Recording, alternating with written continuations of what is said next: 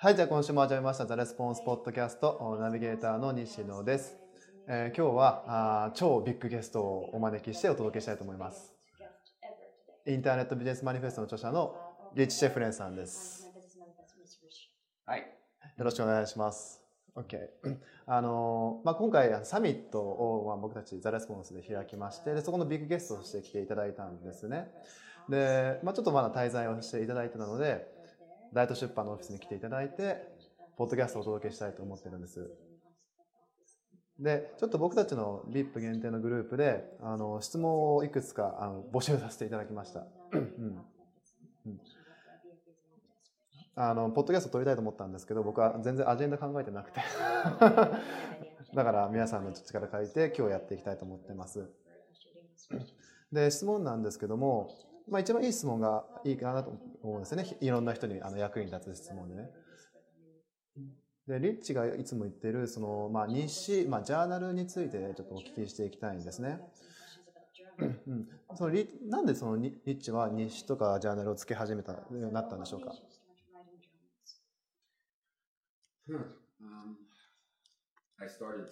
なるほど。かなり昔に始めたんですよね。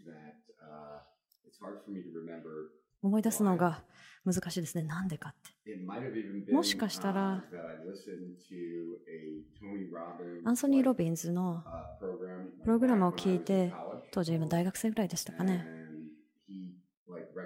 で彼が日誌をつけた方がいいよっていうことをプログラムに言ってたんだと思うんですね30日ぐらいのプログラムだと思うんですけれどもいつだったかな？1990年代のことだと思いますプログラムだったんですけれども、それで始めたんだったと思います。で、ちょっとやめたりとかしましたけども、でも日本に来たときに、大学の友達のところに遊びに来たんですよ、大学の時で、その時に西をまたつけようと思ったんですね、その時の西まだありますよ。それで、それ以来ずっとつけてます。面白いんですよね.だってその人生のいろんなことをたくさん記 I 録 have できてるんです。例えば、最初の奥さんに会った時の話とか、もしくはその結婚しようかと考えている時、なぜ結婚するべきなのか、結婚するいい理由なのか、悪い理由なのかみたいな、そういうことも全部書いてあるんですね。それから、子供を産むか産まざるかみたいな。You know, I can't tell you today なので今私が何を考えているのか、20年前ってことは頭の中で覚えてないですよ。でも日誌を見れば読めるじゃないですか、その時の考えが。でそれとすごい面白いんですよね。なので、個人的な人生の話で言っても、そういうところに戻って、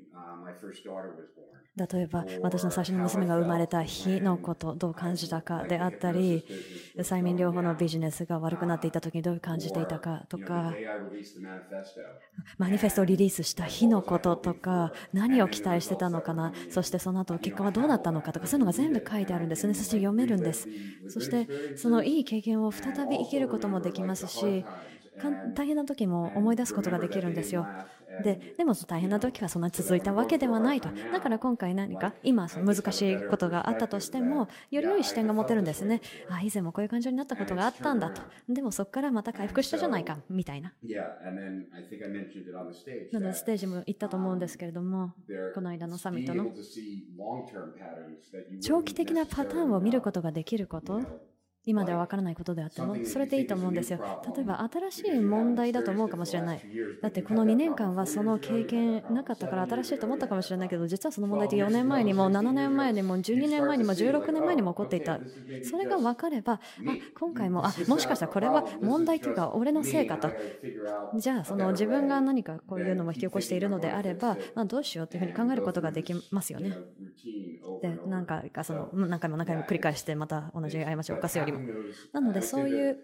The thought of having those special days そういう recorded なんか特別な日を記録している何を感じていたのか何を考えていたのかっていうのはすごくそう写真よりも価値があるんですね。だって写真ってニコニコしてる顔が写ってるだけじゃないですか。でもその頭の中でどう考えてるかなんて思い出せませんよね。じゃあ、あまあ、リッチがその日誌を書く上で、まあ、意識していること、あのまあ、心がけていることについて教えていただけないですか？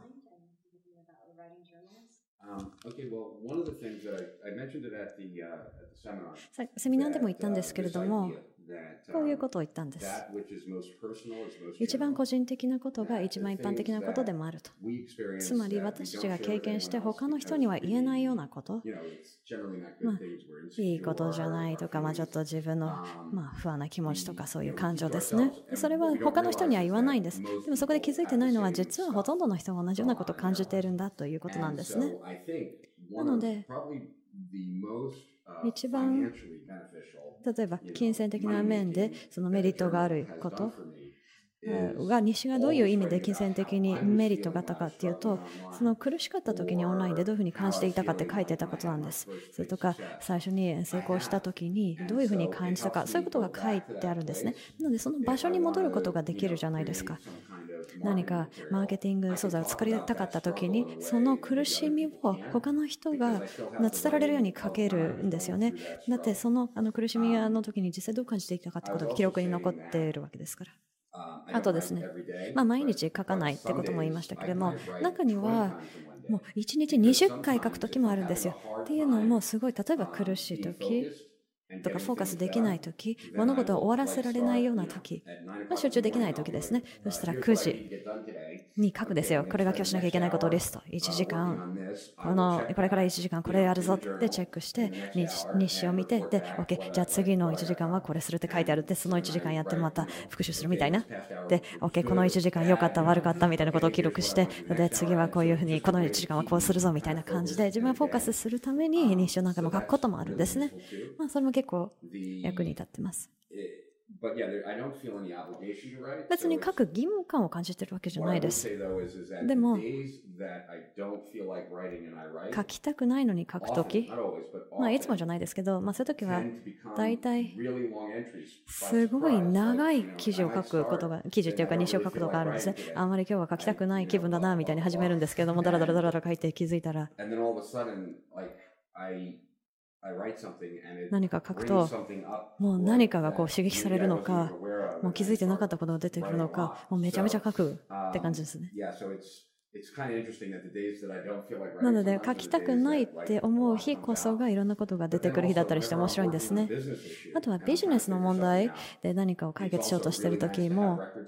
なんか記録があるっていうのはいいですね。だっていいアイディアが生まれるかもしれないですしそのアイディアの中にはまあ、その期間中に実行はしなかったとしても例えば1ヶ月後になってああれはいいアイディアだったなってなってあれをやってみようって思うかもしれないですよね。なのでそういうアイディアを書いておく。っていうことは思考をキャッチしていくっていうのはすごくリソースいいんですよね。手書きにしてるのはやっぱり考えるのが So you, you handwrite? そう手書きなんですそうお見せしますよ。まあ、写真ちょっと撮っていただいてもいいですけどね。手書きにしてる理由っていうのは、まあ、タイピングは早いんですけど、でももっとなんかただカチカチ早くタイプできればいいっていうよりももっと考えながら書きたいんですよね。別に急いでやるもんでもないし、ちゃんと考えながら書きたいんですね。あと、まあ友達に書いてるみたいな感じの、そういう感じです。会話してるみたいな、その親愛なる日記様とか書かないですけれども、でも、今日はすごい大変な一日だったんだ。これがどうのこうのみたいな。もう本当に日記が、日誌がその人でその人に何か説明してるっていう感じですね。なるほどね。いや、今話をしてた中で、あの、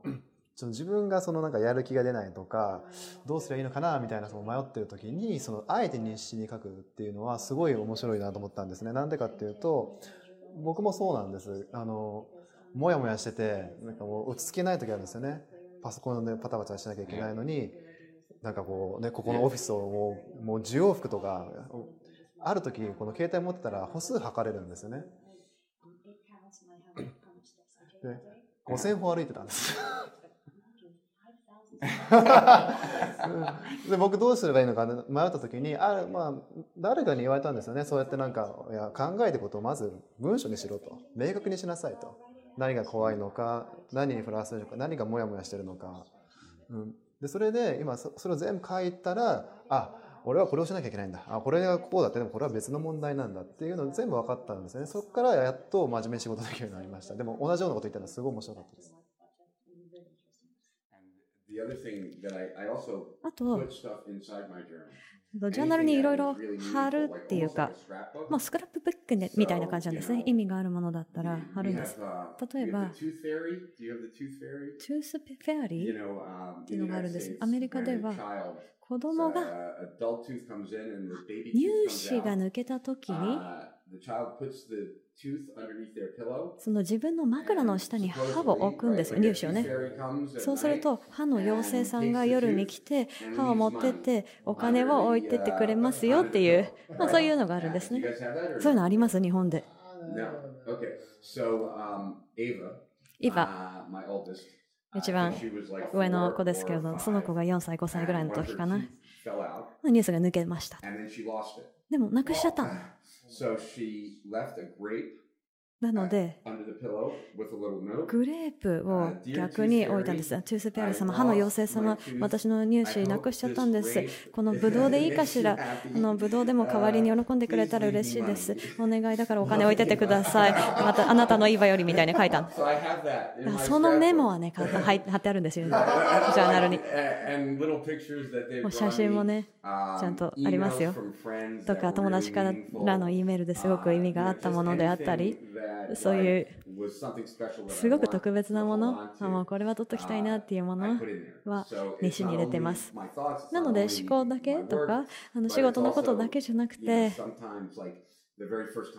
一番初めて UFC の総合格闘技に行った時、最前列に行った時のチケットとかね、その時の写真とかを思い出せるようにっていうことですね。そういう特別な一日を。なので本当に私の人生のドキュメンテーションって感じですね。思考も含めたなる。ほどね。あの今ね、そのすごいは話の中で出てきたそのそそうほとんどの人ってビジネスのために日誌書こうと思うんですね。多分これ見てる方もそうなんです。でもあのリッチを見てて僕すごいあのすごい面白いなと思うのはビジネスだけじゃなくて本当に本当に人生全体を人生全体をた楽しもうとしてるっていうそのマインドセットが他と他の人と違うというか面白いなと思ってるんです。うん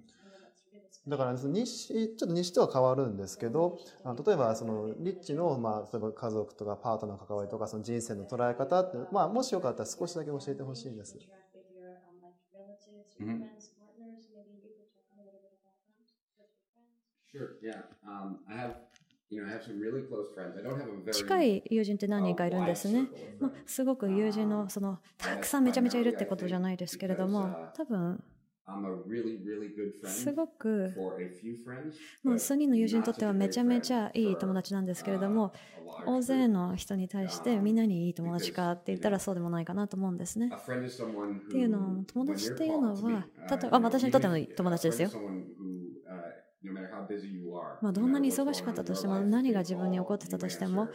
もう何か電話してきたらとか何かそのその人の問題があったら自分の問題にもなるっていうそういうのが友達だと思うんですね。こういうのがあるんです。本当の友人というのは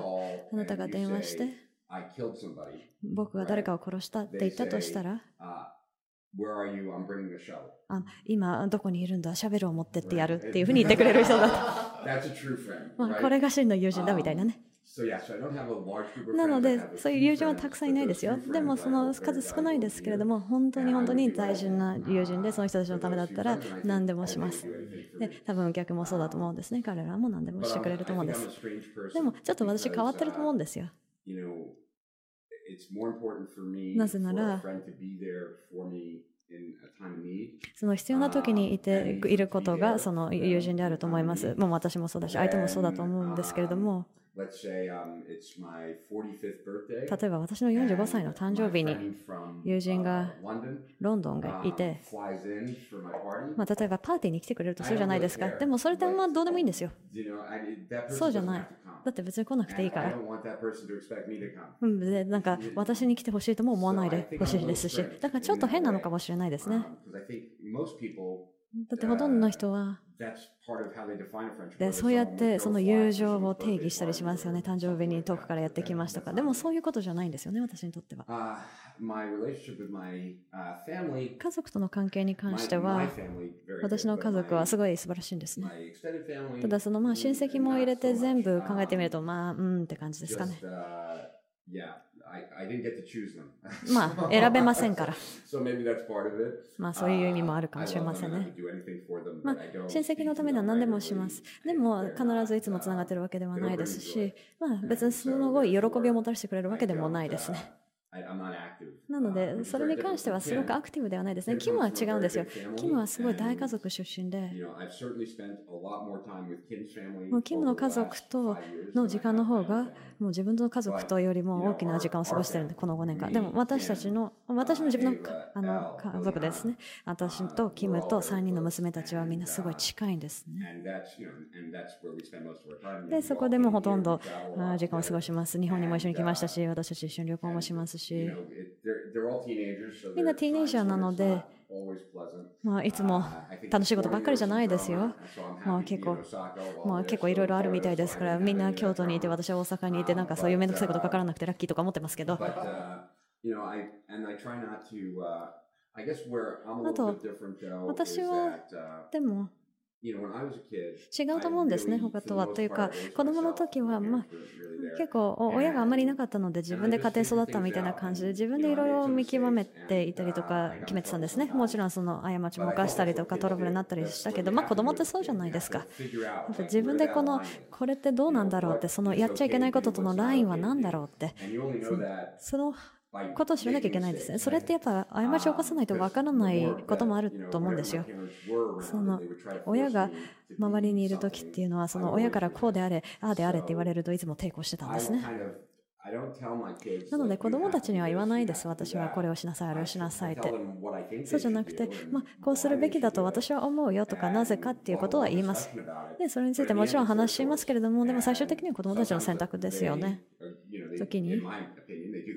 まあ、正しい時も、ことをする時もあれば、私の意見からしたらそうでもない時もある。でも、その後に絶対結果が来るわけじゃないですか。まあ、あんまりいい、良さそうな、じゃないことがあったとしても、その決断をしたのはあなた自身で、そしたら自分がそれ責任取らなきゃいけませんって話ですよね。できるだけその早く成熟しようと思ってますっていうのも、私が若かった時、大学生の時、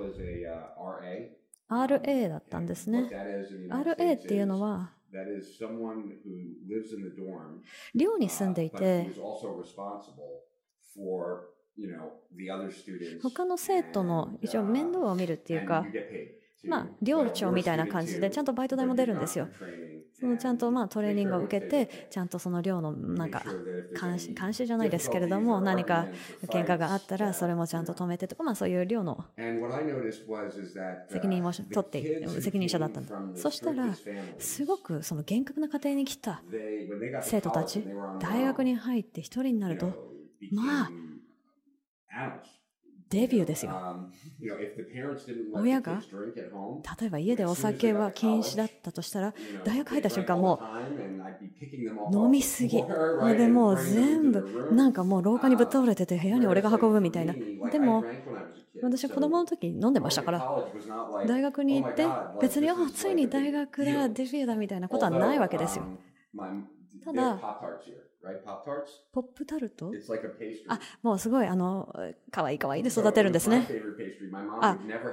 あ違う。ごめんなさい。あの、美味しいお菓子があると。で、私は食べたことがなかった。お母さんくれなかったと。だから、その、もうお菓子買いまくりました。もう以前それを子供の時食べれなかったから大学入っても買いまくったと。なので、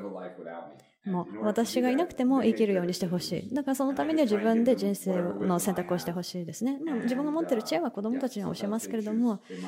まあ私の意見で言うと、まあ正しい決断するときもあれば間違った決断するときありますね、子どもたちは。まあ子供であれ、まあ誰であれ、意思を尊重してるっていうことですよね、多分これでいくと。意思を尊重する。意思を尊重する。そうなんです。でも、ちなみに、イヴァが日本、まあ、今、日本にいるときちょっと問題があったんですね。っていうのも、キムにこう言ったんですよ。日本に私行きたくないと。で、それ聞いたときに、いや、来たくないんだったら来なくていいよ。まあ、来てほしいよ。来た方がいいと思うよ。だって、こっち側来たことないじゃん、世界の。でもまあ君の選択だからって.そしたらまあ.来たいって言い出して、で、結局来たんですね。で、あと2人の娘から聞いたんですけども、すごいなんか文句ばっかりブチブチ言って、もうなんか全然家に帰りたいとか、こんなとこいなくないとか、ブチブチ言って、なんか他の2人たちが参ったと。それで、イヴァとあ私が朝2人でちょっと話し合ったんですよ。で、行ったんです。すごいがっかりしてるよ、君には。だって、来たいって言ったよね。で、来たかったと思った。でも、なんか来たくないとか今、今さら言い出して、それで、なんかもう他の妹たちの旅もめちゃめちゃにしてるってことは、もう,もう、キムの旅行もめちゃめちゃにしてるんだったら、俺の旅行もめちゃめちゃにしてるってことだよって、そういうことしてるの分かってる？って、ちょっとよく考えてやって、次ね。だって今もうもうもう次は来ないでいいって話になるよフラだったらってで今もうなんでもうわけわかんないよ何やってるんだみたいなまあそういう昨日の朝ですね昨日の朝そういう話をしましたとだから今度は彼女がもう別に怒ってるわけじゃないもう愛してますよ娘のことだけれどもじゃあなんでこのくまあこの旅行最大限楽しもうとしてないっていう態度なんですよね。でしかも周りの人をこう嫌な思いさせて。るまあでも子供の時ってまああるかもしれないですよね。自分がハッピーじゃなかったらそれ他にもまき散らすみたいなのあるじゃないですかでこの今この部屋の中にいる人たちにも何か人生でまああんまり満足しない部分もあると思うんですよ。でもそれを必ずしも言わなきゃいけないわけじゃないですがあちょっとなんか今ね最悪なこといろいろあるからシェアしようとかなんかそういうこと別にあえて言わないですよねこの場で全部。だから大人になるっていうのは多分その自分のそのネガティブな感情を自分そのなんとか自分でしようとして他の人にはまき散らさないっていうこともある。まあそういうことを娘はね今学んでほしいなと思います。なるほど